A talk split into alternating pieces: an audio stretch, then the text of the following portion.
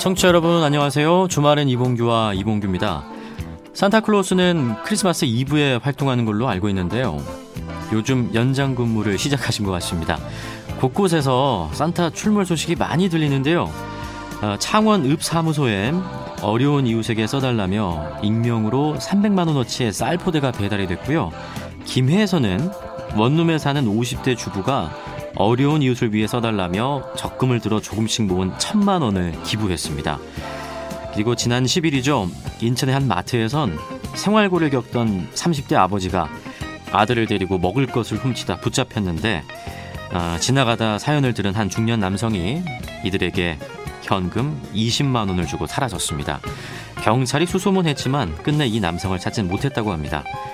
얼굴도 이름도 알리지 않고 조용하게 활동하고 계신 전국의 산타 여러분 들리십니까?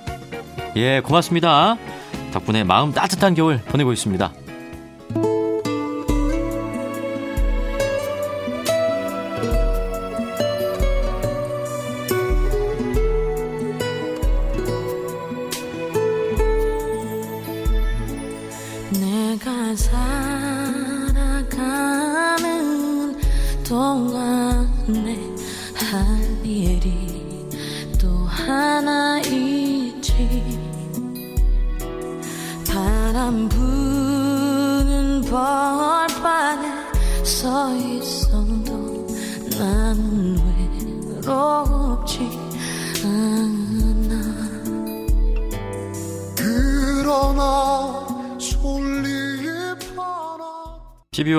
12월 14일 토요일 CBS 표준 FM 주말엔 이봉규와 오늘 첫 곡으로 박하여비와 JK 김동욱이 함께한 사랑으로 좀 오랜만에 예, 좀 기분 좋은 소식으로 시작을 해봤습니다.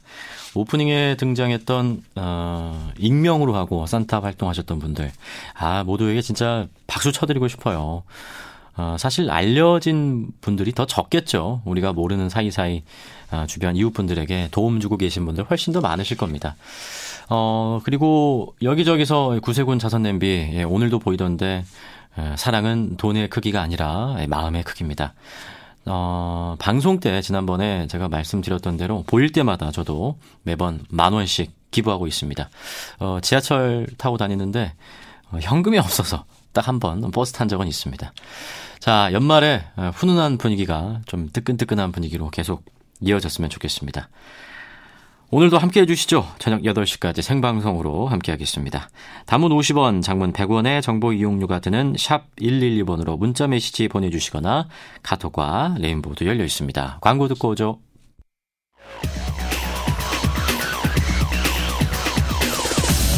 보도국에서 10분 전에 받아온 뉴스를 전해드리는 10분 전 뉴스 시간입니다. 첫 번째 소식입니다. 북미 간의 비핵화 협상이 난항을 겪고 있는 가운데 북한이 또다시 미사일 발사장에서 모종의 시험을 한 것으로 확인됐습니다.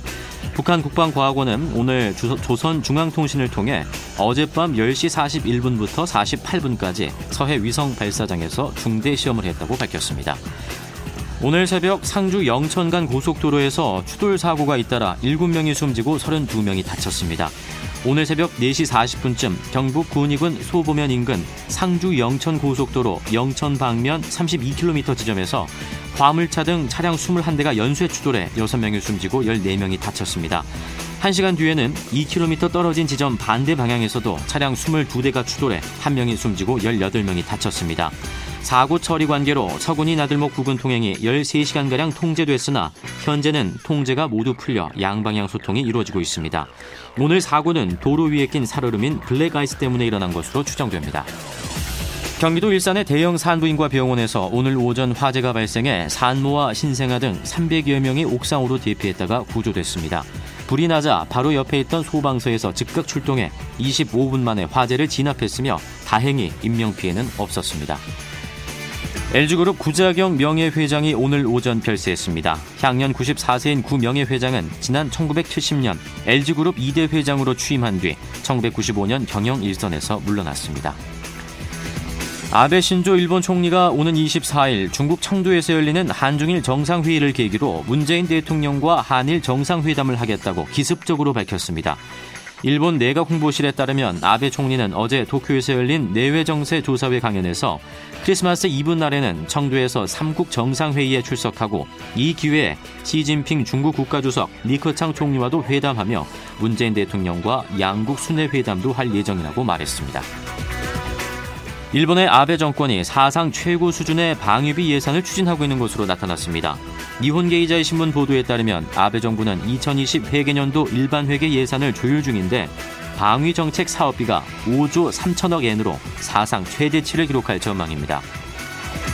민주당과 함께 선거법 개정안의 패스트트랙 상정에 합의했던 정의당과 민주평화당 등이 민주당의 연동형 상한선 축소를 비난하고 나섰습니다. 이 뉴스는 경향신문 제공입니다.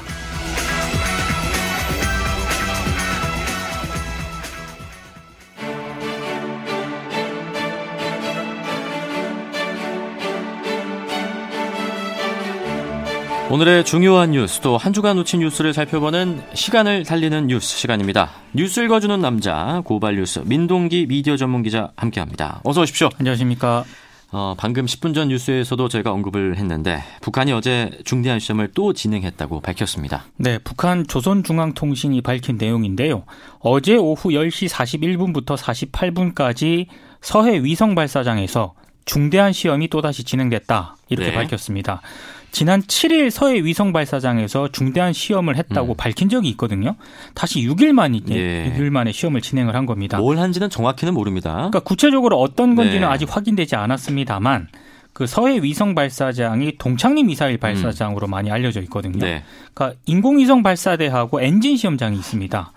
아무래도 이 ICBM이라든가 위성 음. 발사를 위한 그 고출력 신형 엔진 시험일 수 있다. 이런 네. 분석이 조심스럽게 제기가 되고 있습니다. 어찌되었든 북한이 대화 시한을 올 연말까지라고 밝혔는데 지금 상황을 보면 북미 간 대화가 점점 멀어지는 양상이에요. 사실 북한이 계속 이렇게 군사 행보를 펼치는 이유도요. 네. 연말 시한 때문으로 보입니다. 그렇겠죠. 그러니까 북한이 공언을 했는데 북미 협상이 좀처럼 풀리지 않고 있다 보니까 아무래도 좀 도발 카드를 꺼내둘 음. 수밖에 없는 그런 상황인데요.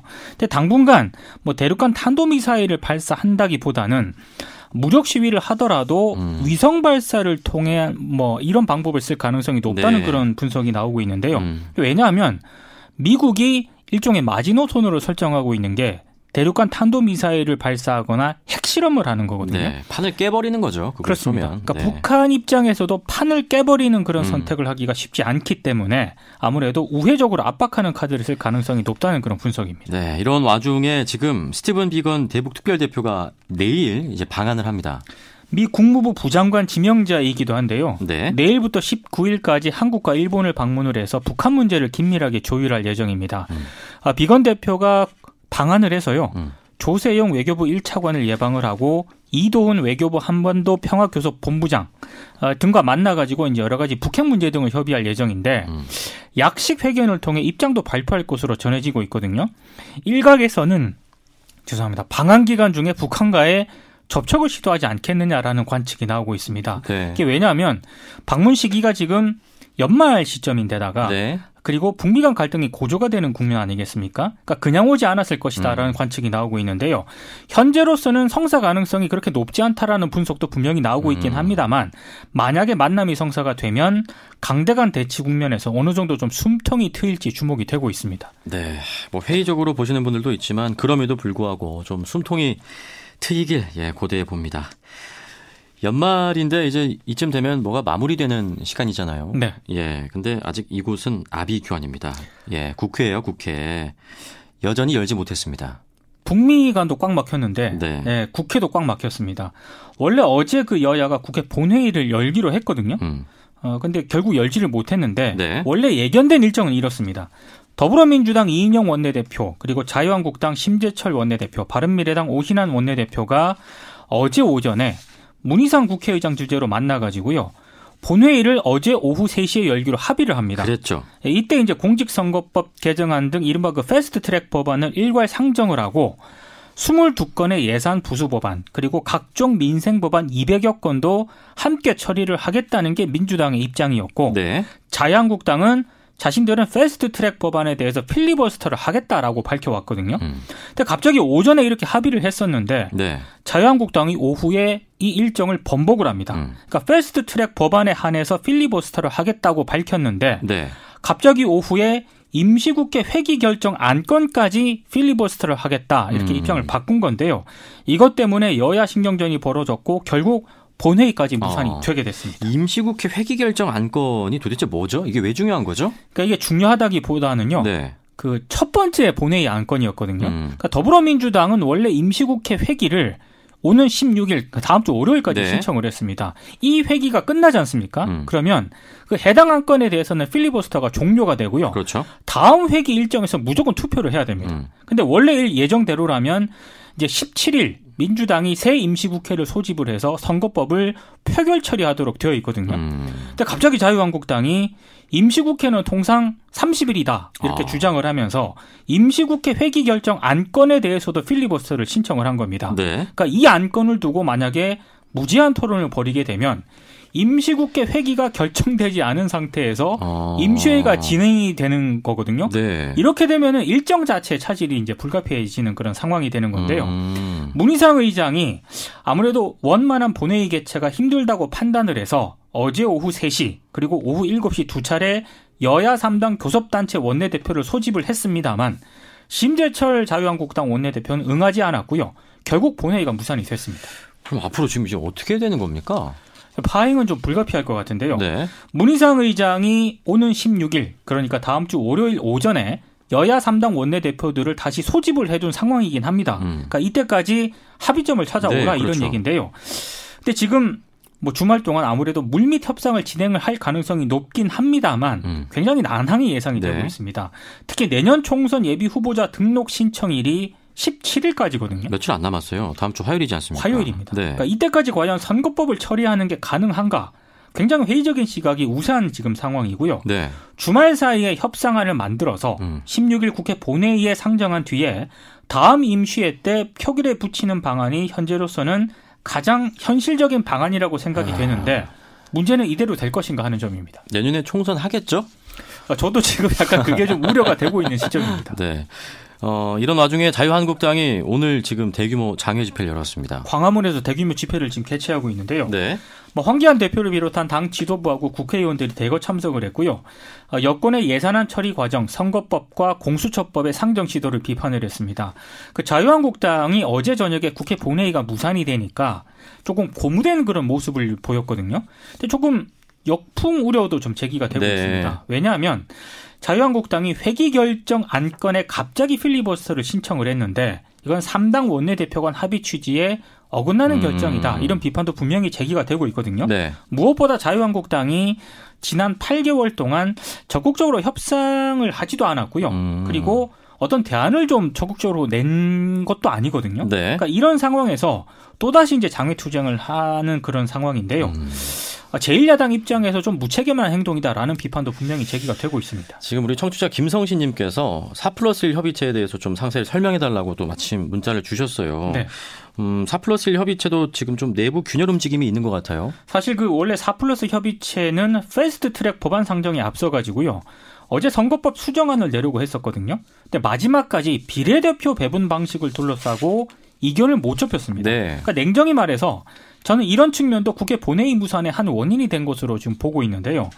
어, 더불어민주당이 지역구와 비례대표 의석수를 각각 250석, 50석으로 하고 연동률을 50%로 하되 네. 연동률 적용 의석수를 30석까지로 하는 절충안을 마련을 했습니다. 음. 그러니까 한마디로 연동형 적용 의석을 원래 좀 생각했던 것보다 제한하는 그런 방안을 검토를 한 거예요. 상한선을 두는 거죠, 지금. 그렇습니다. 네. 그러니까 이제 정의당 입장에서는 굉장히 불만을 나타낼 음. 수밖에 없는 거고요. 선거법 협상을 모두 보이콧했고 다른 정당들마저도 역시 난색을 표시한 것으로 알려지면서 이 아. 논의 자체도 지금 예, 이렇게 상당히 난항에 빠지게 된 상황이면 정의당이 더 많은 의석수를 확보할 수 있었는데 못 확보하게 되는 그림이 되는 거죠. 그렇습니다. 네. 주말 동안 이 부분 뭐 잡점이 찾아질까요? 그 오늘까지 뭐 내일이 좀 남아 있긴 한데요. 오늘까지 상황은 그렇게 좋지가 않습니다. 문희상 국회의장이 16일까지 합의에 이를 것을 촉구한 그런 상황이기 때문에 네. 더불어민주당도 대화의 문은 열어두겠다 음. 이런 분위기인데 지금 자유한국당과의 신뢰는 완전히 좀 깨졌다고 봐야 되거든요. 네. 그러니까 합의 가능성이 좀 어렵지 않겠느냐는 기류가 아직 많은 것 같고요. 음. 그리고 민주당은 문희상 의장이 소집한 16일에 그 여야 3당 교섭단체 원내대표 회동을 갖지 않겠습니까? 네. 근데 만약에 여기서 합의가 최종 결렬이 될 것에 대비를 해서 본회의에 바로 선거법 등을 올리는 방안도 음. 검토를 하고 있습니다. 그러니까 지금 민주당 분위기는 다음 주 월요일 본회의에서는 이 선거법을 비롯해서 패스트트랙 법안을 무조건 상정을 하겠다는 그런 방침인데 네. 문제는 가장 큰 변수가 있지 않겠습니까?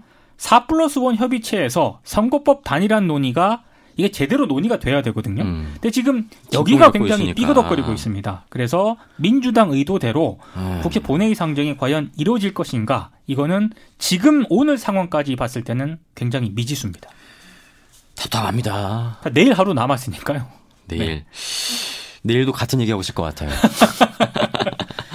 자, 삼성 에버랜드 소식도 좀 살펴보겠습니다. 삼성 에버랜드 노조를 와해한 혐의로 지금 재판에 넘겨진 삼성전자 부사장이 실형을 선고받았죠.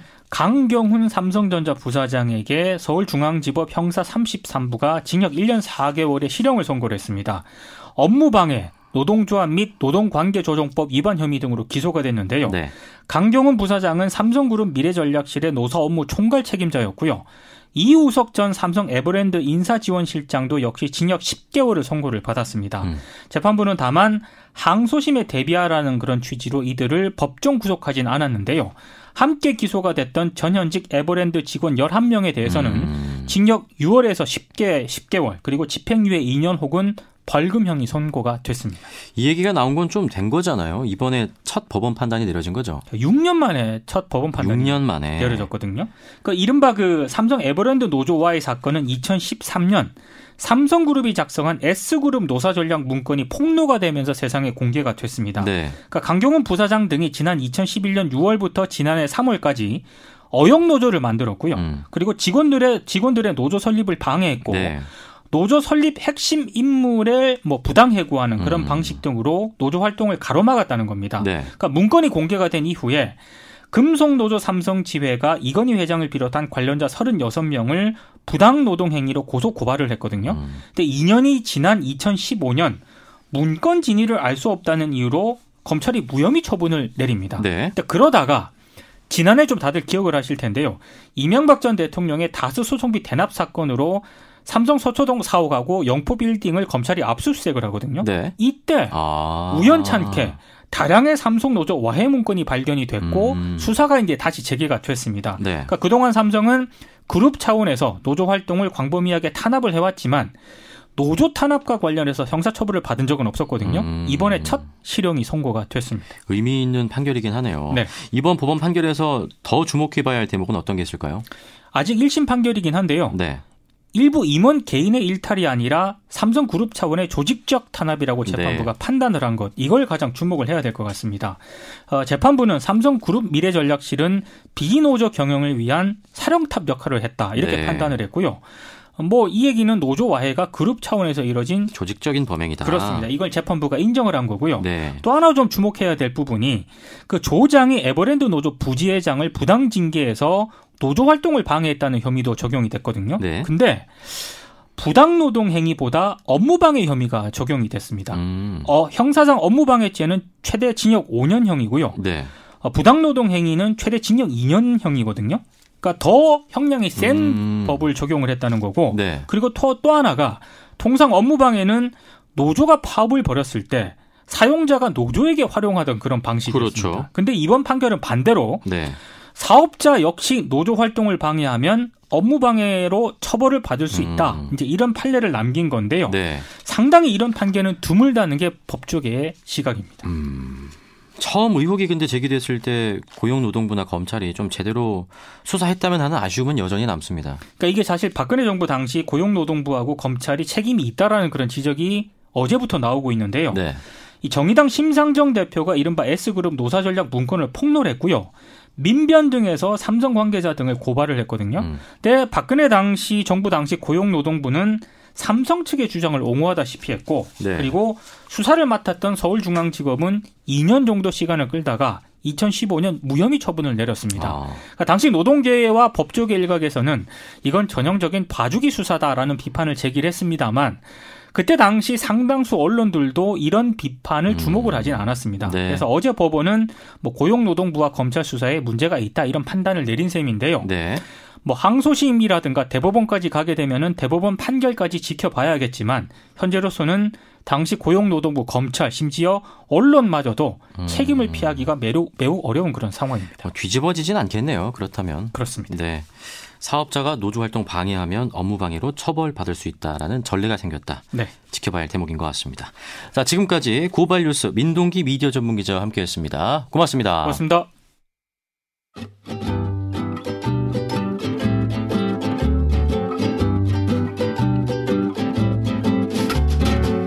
언젠가 그대와 둘이서 어딘가 남쪽 그 섬에서 쨍쨍한 태양에 불타고 시원한 바람에 춤추고 야자나무 그늘 밑에서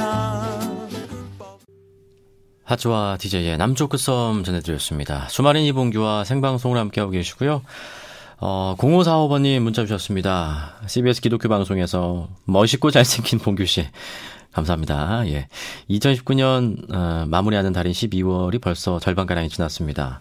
다가오는 내년 2020년 경자년 뒤띠해에도 매주 토요일과 주일 저녁 6시부터 주말엔 이봉규와 진행 잘 부탁드릴게요. 아시죠? 하셨는데 언제까지 제가 이 프로그램을 진행할 수 있을지는 모르겠지만 예, 힘이 닿을 때까지는 최선을 다해 보겠습니다. 우리 박용주 님은 제주도 하늘은 예술이네요 하면서 사진 한 장을 보내주셨습니다. 어, 직접 찍으신 거 맞으신가요? 음, 의심이 될 정도로 너무 아름다운 사진이라 예, 제 컴퓨터 배경화면으로 쓰고 싶을 정도입니다. 감사합니다. 8272번님, 요즘 회사가 어려워서 모두 힘들어하고 있는데 오랜만에 발주 물량이 늘어서 어제부터 철야 작업하고 이제 퇴근합니다. 아빠로서 남편으로서 많이 힘든 나날이지만 내년에는 경기가 좀 회복돼서 우리 가족과 동료들이 많이 웃을 수 있는 한 해가 되었으면 좋겠습니다. 예. 그 어깨의 짐이 조금 내년에는 덜어졌으면 좋겠습니다. 맛있는 퀴즈 이어갑니다.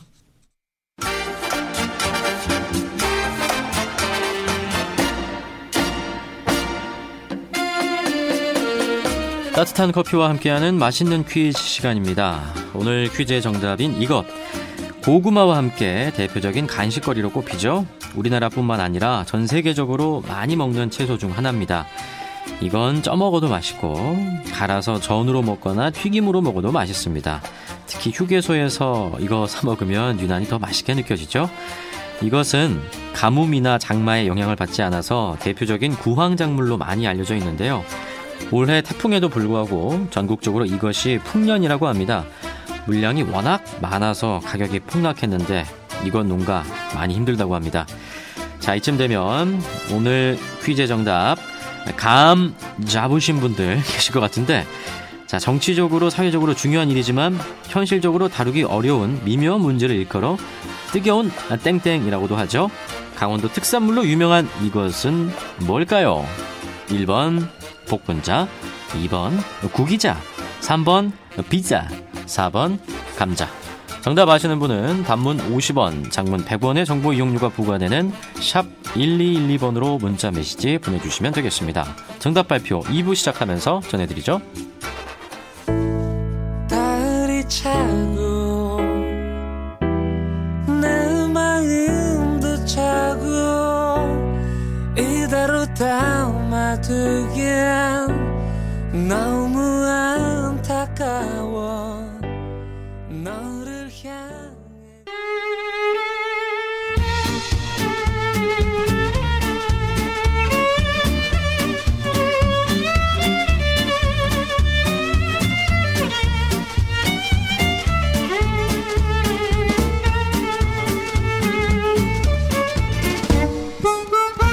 인물을 보면 한 주가 보인다. 한 주 이슈를 인물의 흐름으로 정리하는 인물의 흐름 프레시안 이명선 기자 함께합니다. 어서 오십시오. 안녕하세요. 아우 멋지고 잘생긴 인물. 네. 그분과 함께하는 주말이 기다려졌는데 제가 지난주에 약속을 드렸잖아요. 이번 주에 오시면 제가 조금 더 환대해드리겠다고. 아, 그 환대가 네. 타이틀을 소리 높여 소개하는 거였군요. 아, 네, 이제 맞습니다. 알았습니다. 네. 눈치가 좀 음. 늦어서. 자, 오늘 음, 퀴즈인 정답 요거 많이 드시나요? 아, 저 완전 좋아합니다. 완전 좋아하세요? 아 정말 좋아해서요. 네.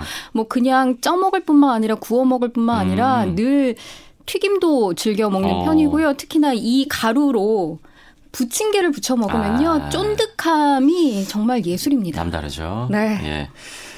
배고픈데 저녁을 좀 부실하게 먹어서 이 얘기를 좀 해봤습니다. 자, 인물의 흐름 한번 살펴보죠. 월요일인 12월 9일부터 한번 짚어볼까요? 그런데 인물을 소개하기 전에요. 네. 한 가지 그 일본에서 매월 9일은 고래의 날이라고 합니다. 아. 그런데 12월 9일이었던 지난 월요일에 일본 홋카이도에서 고래고기 베이컨 한 팩에 천엔 이런 대대적인 고래고기 할인 판매 행사가 열려서 음. 또 주목을 받았는데요. 네. 이보다 앞선 10월 9일에는 일본 자민당 관계자들이 센다이에서 갓 잡아 올린 고래고기 회 음. 요리 시식 회를 열었다고 합니다. 고래는 전 세계적으로 멸종 위기에 처한 동물이잖아요. 네. 보호 대상인데 고래고기 할인 판매에 지금 고래고기 회 시식 행사 이게 네. 말이 됩니까? 어, 일본은 지난 6월 말에 네. 상업적인 고래 포획을 금지하는 국제 포경 위원 위원회를 탈퇴했습니다. 아. 그리고는 바로 고래자비를 재개했는데 31년 만의 일입니다.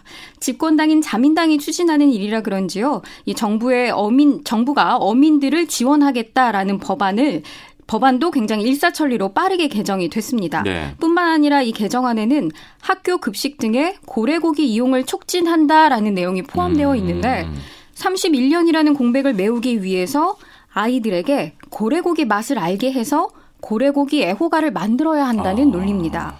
일본의 문부과학성은 내년 1월 24일부터 일주일간 전국 학교를 대상으로 대대적인 고래고기 급식회를 연다고 합니다. 지금 이게 팩트 맞죠? 네, 맞습니다. 그러니까 학생들을 대상으로 고래고기 애호가를 만든다. 네. 정식으로 나온 보도입니다. 네. 네. 현재 일본 수산청은 1년간 상업적으로 잡을 수 있는 고래 수를 밍크고래 171마리, 또 네. 브라이드 고래 187마리, 보리고개 25마리 등 총 380마리 정도를 한정했는데 네. 이 중에 몸 길이가 20m나 되는 이 보리고래는요. 음. 세계 자연보전 연맹이 지정한 위기종입니다. 전 세계에 5만 마리 정도밖에 남지 않았다고 합니다. 음. 그런데도 이 요시카와 다카모리 농림수산상은 100년 동안 계속 잡아도 개체 수가 줄지 않는 수준으로 쿼터를 정했다라고 주장하고 있습니다. 그 예전에 독도의 강치도 네. 일본의 어부들 때문에 씨가 말랐잖아요. 이 고래도 얼마 남지 않은 것 같습니다. 한숨만 나옵니다. 아, 정말 이 뉴스를 보고 네. 정말 이게 2019년 현재 일어나는 일인가 음. 의심스러울 정도였는데 일단 일본의 목표는 31년 전 자기들이 마음껏 포획했던 고래고기 당시의 부흥사 시대를 다시금 재현하고 싶은 음. 어떤 열망이 있는 것 같습니다. 아, 월요일에 아, 이 인물도 정말 이제 한숨이 팍팍 나옵니다. 자, 넘어가 보죠. 네, 월요일의 인물로 제가 꼽은 사람은 사실 이재수 춘천시장입니다. 음. 고급 안마의자를 설치하겠다고 관용차를 불법으로 개조해서 네. 정말 국민적인 어떤 비난의 대상이 된 분인데 이분 자유한국당 강원도당에 의해서 지난 12일에 이재수 춘천시장은 고발됐습니다. 음. 자동차 관리법 위반 그리고 직권 남용죄 혐의를 받고 있는데 이재수 시장의 이 같은 불법 혐의는요. 어, 이뿐만이 아닙니다. 지난해 지방선거 당시 불법 선거운동 혐의로 1심에서 당선 무효형인 벌금 500만 원을 선고받았습니다. 네. 그리고 지금은 항소심이 진행 중입니다. 지금 관용차를 그 개조해가지고 구급 안마의자를 설치했다는 거잖아요. 네. 네. 제가 다시 좀 개조해드리고 싶습니다. 목욕탕 의자로. 자, 이기심 넘치는 뉴스들이었는데 좀 온정 넘치는 그런 뉴스는 없습니까? 어, 지난 10일 화요일 보도 중에서 그래도 아직 온정이 남아 있구나 싶은 따뜻한 뉴스 하나 골라봤는데요. 정상보다 10주 빨리 태어난 몸무게 830g의 미숙아가 생후 9개월인 현재까지 지자체, 음. 시민단체 또 병원, 기업들의 도움으로 건강을 회복하고 있다는 아, 소식입니다. 지금은 어디서 보호를 받고 있죠? 어, 안산시의 도움으로요. 아동 전문 보호기관의 위탁 보호를 받고 있는데 중국 국적의 30대 여성이 임신 25주 만에 아이를 출산하고 호련히 자취를 감췄다고 합니다. 네. 중국으로 돌아간 건데 그래서 출생 신고도 안 된 무국적 상태에 현재 생후 9개월 된 음. 아이가 병원에서 머물게 된 겁니다. 네. 현재 중국 대사관에서는 중국 공안을 통해 친모를 찾고 있다고 하는데요. 이 9개월 동안 정말 거액의 병원비가 나왔을 거잖아요. 그렇겠죠. 특히나 미숙하다 보니까 장기가 미숙한 상태로 음. 태어나서 여러 차례 수술을 했다고 하는데 국적이 없다 보니까 복지 혜택도 받지 못했고요. 음. 병원 측은 그럼에도 지금까지 나온 수술비와 병원비 등을 받지 않기로 했습니다. 네. 그리고 이후 추가 수술과 병원 비용에 대해서는 한 기업이 후원을 오, 하기로 다행이네요. 나섰습니다. 네. 아동 전문보호기관은 이처럼 무국적 상태에서 버림받는 아이들의 경우 국가 차원의 대책이 필요하다고 지적하고 있습니다. 이번엔 좀 보도가 돼서 알려진 경우인데 실제로 네. 보도되지 않은 경우 중에 더 많다고 하긴 하죠. 특히 국내에서 네. 병원에서 이렇게 미숙아로 태어난 이후에 음. 부모나 책임자가 종적을 감추는 경우도 있거든요. 그렇기 때문에 국내에서 태어났더라도 네. 무국적 상태에 음. 이렇게 버림받는 아이들이 종종 발생된다고 합니다. 아, 이 아이에게 온정을 보내주신 분들 예, 감사드립니다. 자, 수요일 인물로 넘어가 보죠. 한국 마사회가 운영하는 경마장 레츠런 파크에서 일하던 기수가 최근 극단적인 선택을 했습니다. 그가 유서에서 밝힌 부정 경마 그리고 이런 갑질 횡포가 그럼에도 이 실제 존재하는 것으로 나타났는데 네. 지난 11일에 민주노총 공공운수노조의 발표에 따르면요. 기수 10명 중 6명 이상은 부당 지시를 거부할 수 없다고 답했습니다. 음. 만약에 지시를 거부하면 출전 기회를 줄이거나 문제 있는 말을 배정받는다는 건데요. 이 같은 부정지시는 승부 조작하고도 연결이 돼서 예를 들면 어떤 것들이 있죠? 부정지시라는 게? 부정지시라고 하는 것은 뭐 다른 게 아니라 네. 일단 이 말과 관련돼서 여기선 이제 조교수라고 해서 네. 직급이라는 게 존재를 하는데 자격증을 따야 되는 거거든요. 음. 근데 이 자격증의 면허를 갱신하지 않거나 면허를 반려하는 방식으로 음. 말 그대로 윗선에서 또는 조직적 차원에서 갑질 횡포를 네. 하는 겁니다. 그렇게 부당하게 건강하게 계속 대우를 받다가 소위 말하는 낙인이 찍히게 되면 네. 말을 건강하지 않은 말을 배정받는다고 해요. 음. 그러면 그 말을 갖고 대회에 출전을 하더라도 이기기가 어렵고 그로 인해 상금이 네, 상금이 떨어지게 되고요. 네. 그래서 이 10명 중에 3명 정도는 순위 조작 지시를 받은 경험이 있다라고 아. 답하기도 했습니다. 네. 고 문중원 기수 지금 세상을 등진 지 한 20날 가까이 됐는데 아직 장례도 치르질 못했죠. 네. 문중원 기수의 아버지는 아들이 부당한 지시를 따르기 힘들어하면서도 훌륭한 조교사가 되겠다는 꿈을 갖고 이 면허를 취득하고 자비로 해외 연수까지 다녀왔지만 번번이 빼기고 뒷거래가 있는 사람에게 밀렸다라고 음. 토로했다고 밝혔습니다. 그러면서 진상규명과 방지 대책 등 마사회의 답변을 받기 전까지 온 가족이 싸늘히 누워있는 아이와 함께하는 생활을 음. 계속할 것이라고 밝혔습니다.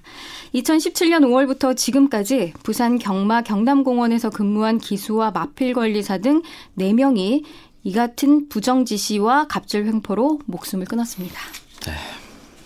자, 지난 목요일은 그리고 12.12 군사반란 40주년이었습니다. 네. 이분 또 등장할 것 같은데요. 전두환 전 대통령이라고 쓰고 전 씨라고 읽겠습니다. 네. 어, 전씨와 반란 세력들 하필 이 12월 12일 샥스핀이 나오는 호화 오찬을 즐겨서 논란이 일었는데요. 네. 같은 시각 5.18 단체들은 전 씨의 구속 수사를 촉구하는 의미로 수영복을 입고 포박당한 채 무릎을 꿇고 있는 조형물을 서울 광화문 광장에 네. 설치했습니다. 이들은 이 탐욕과 권력 쟁취를 위해 군사 반란을 자행했다. 이런 사람은 제대로 처벌하지 않는다면 나라다운 나라가 아니다라고 비판했습니다. 오찬 영상 보신 분들은 아시겠지만 분위기가 참 화기애애하더라고요. 여론 역시 부글부글 끓고 있는데요. 후한무치라는 말도 아깝다. 당장 인신을 구속해야 한다라거나 네. 천인공노할 전두환에 대한 단죄가 시급하다 이렇게 음. 목소리를 높이고 있습니다.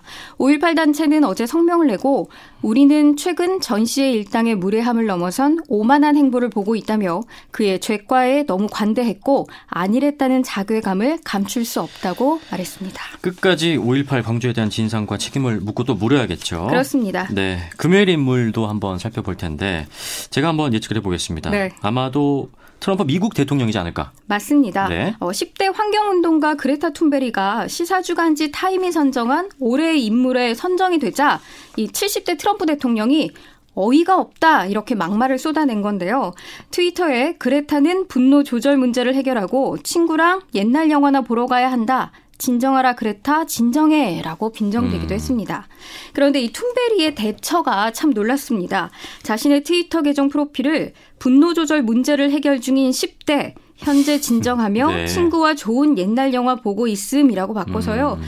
그야말로 트럼프 대통령에게 제대로 어퍼컷을 네. 선사했습니다. 그러니까 지난번에도 트럼프 대통령이 행복한 소녀 같아 좋다라고 이렇게 무시를 했는데 툰베리가 네. 트위터 프로필을 매우 행복한 소녀라고 한번 바꾼 적이 있었잖아요. 이제 같은 네. 방식인 겁니다. 어, 툰베리는 이제 좀 아는 것 같습니다. 네. How to use 트럼프, 트럼프 사용 방법. 네. 네. 어, 툰베리는 이 최근 미국 내 가장 영향력 있는 인물로 떠오른 미셸 오바마 여사가 툰베리에게 트위터를 통해 지원 사격을 하기도 했습니다. 네. 너를 의심하는 사람들을 무시하고 수백만 명이 너를 응원하고 있다는 것을 음. 알기 바란다라고 말이죠. 저도 툰베리 very very very very 응원합니다. 저도 툰베리를 응원합니다. 예, 대한민국에서 이 아저씨가 응원하고 있습니다. 자, 그리고 토요일 오늘로 한번 넘어가 보죠. 구자경 명예회장이 오늘 94세의 나이로 타계했습니다. 네. 구자경 명예회장은 LG 창업주인 고 구인회 회장의 장남으로 부친 타계 후에 25년간 그룹을 이끌었는데요.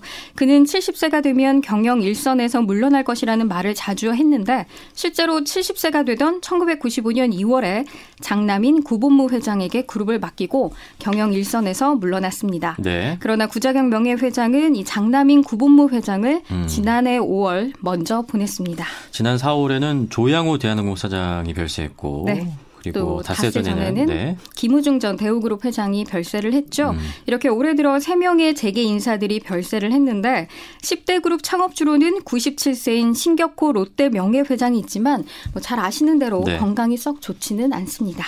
음, 대한민국 재계 1, 2세대들의 시대가 이제 저물어 가고 있네요. 네. 자, 2주의 인물은 그래서 누구로 꼽으셨습니까? 전두환 씨 그리고 이렇게 트럼프 대통령 같은 분노 유발자들을 꼽아봤는데 네.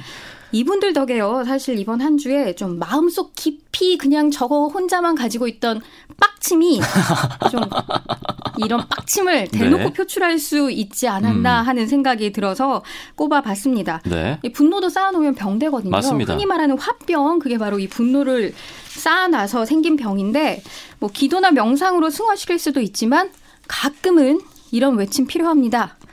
고래 회 떠먹은 사람 누구야? 또 뭐 이런 지읒어 니은 씨 같은 애 뭐 이런 거 또 트럼프 카드는 왜 이렇게 작아 뭐 네. 이런 약간 어떤 핑계를 대고 한 음. 번쯤 소리 높여 외쳐보는 것도 분노를 조절하는데 도움이 될 것 같습니다. 알겠습니다. 자 인물의 흐름 여기까지 살펴보겠습니다. 프레시안 이명선 기자 함께했습니다. 고맙습니다. 감사합니다.